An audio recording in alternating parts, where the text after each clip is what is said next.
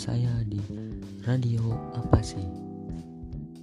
Pasti di antara kita ada nih yang takut banget untuk merasakan yang namanya kecewa. Karena emang kecewa itu menyakitkan gitu ya. Ketika kita gagal dalam suatu tujuan kita pasti bakal kecewa banget. Entah itu sama diri kita sendiri, entah sama orang-orang yang mungkin menghambat kesuksesan kita dan lain sebagainya gitu. Nah, teman-teman, di dalam hubungan, kata kecewa ini sangat familiar sekali. Banyak orang pasti pernah merasakannya. Kalaupun ada orang yang belum pernah kecewa, maka saya rasa dia adalah orang yang paling pintar dan paling ahli dalam bersyukur. Saya juga pernah kecewa. Ya, semua orang pernah kecewa. Kecewa cintanya ditolak, atau kecewa karena hubungannya harus berakhir. Dan kecewa itu adalah one step to galau gitu. Benar gak sih teman-teman? Jadi kalau kita kecewa, itu tuh satu langkah untuk menuju kegalauan kita gitu. Ya karena orang-orang yang galau juga di dalamnya pasti kecewa akan sesuatu gitu. Jadi bisa diklaim ya teman-teman. Tapi teman-teman, ada satu cara pandang atau perspektif yang mungkin bisa menghindarkan kita dari kecewa. Tapi ini berdasarkan apa yang saya pikirkan gitu ya. Karena dari episode 1 dan 2 saya selalu berbicara sesuai apa yang saya pikirkan, sesuai cara pandang saya terhadap sesuatu. Teman-teman, di pertemuan sebelumnya kita sudah membahas tentang filosofi cermin, bagaimana kita menggunakan wajah kita sebagaimana mestinya, bagaimana kita jujur terhadap apa yang hati kita rasakan, terhadap suasana hati kita. Mungkin yang belum dengar nanti bisa mendengar setelah teman-teman menyelesaikan episode ini ya. Jadi gini teman-teman, ada satu cara pandang menurut saya yang bisa teman-teman gunakan biar biar gak cepat kecewa gitu, biar terhindar dari kecewa. Bagaimana sih, apa sih caranya gitu? Nah, pasti kebanyakan dari teman-teman di sini selalu memegang prinsip memperhatikan, memedulikan, mengedepankan, mengorbankan segalanya untuk orang-orang yang teman-teman sayang. Jadi teman-teman berkorban untuk orang-orang yang teman-teman sayang gitu. Dan karena perspektif itu, karena prinsip itu, ya teman-teman kemungkinan kecewanya sangat besar sekali gitu. Karena orang-orang yang kalian sayang itu belum tentu menghargai pengorbanan kita. Dan ketika mereka tidak menghargai pengorbanan kita, ya otomatis kecewa akan datang setelah itu. Makanya teman-teman, perspektif atau prinsip itu bisa kita ubah. Dari korbankan segala sesuatu untuk orang yang lo sayang, ganti nih jadi korbankan segala sesuatu untuk orang yang sayang sama kalian. Paham kan?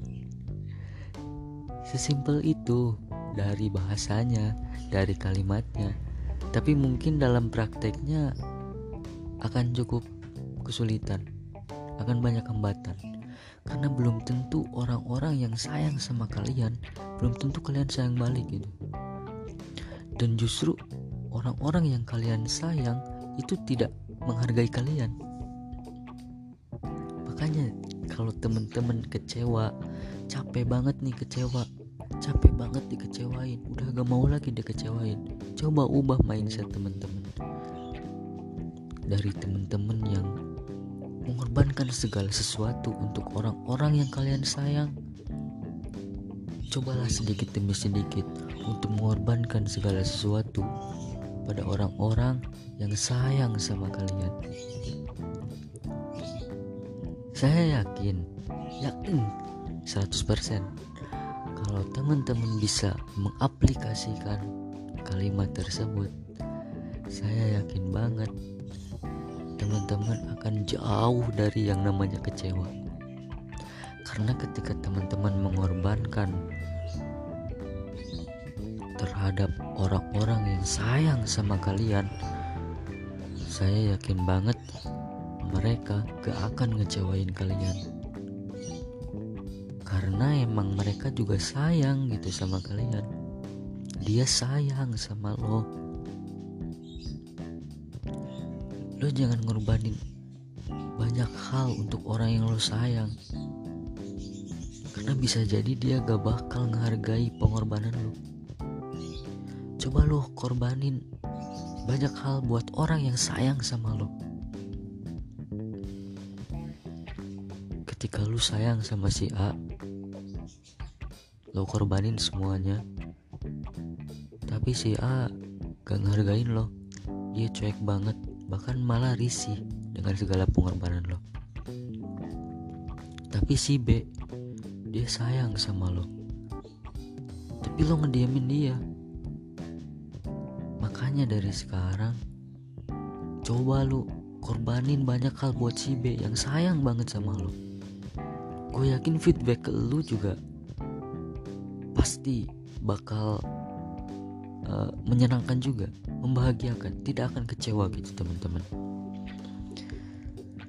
So, pokoknya aplikasi dari hal ini bisa teman-teman gunakan, dan prinsip ini tidak akan membuat teman-teman menyesal.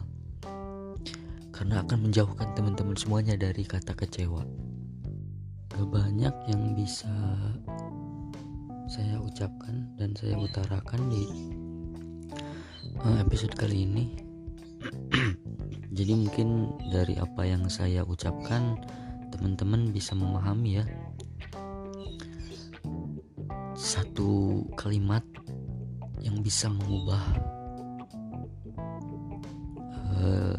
cara teman-teman selama ini berbuat, dan sekaligus membawa teman-teman untuk jauh dari yang namanya kecewa. Mari kita sama-sama aplikasikan prinsip ini, terutama bagi para pendengar yang sering kecewa gitu ya. Kecewa mulu sih, sabar aja. Makanya pakai dong. Pakai ya setelah ini kalimat atau prinsip, korbankan segala sesuatu untuk orang yang lo sayang. Itu buang, itu hapus mulai dari sekarang. Kita ganti, kita perbarui menjadi korbankan segala sesuatu untuk orang yang kalian sayang. Indah banget ya. Oke, mungkin itu saja. Sampai jumpa di episode selanjutnya. Saya tidak akan bosan-bosan untuk mendoakan teman-teman agar selalu berkabar baik, tidak berkabar buruk. Oke, sampai jumpa. Bye-bye.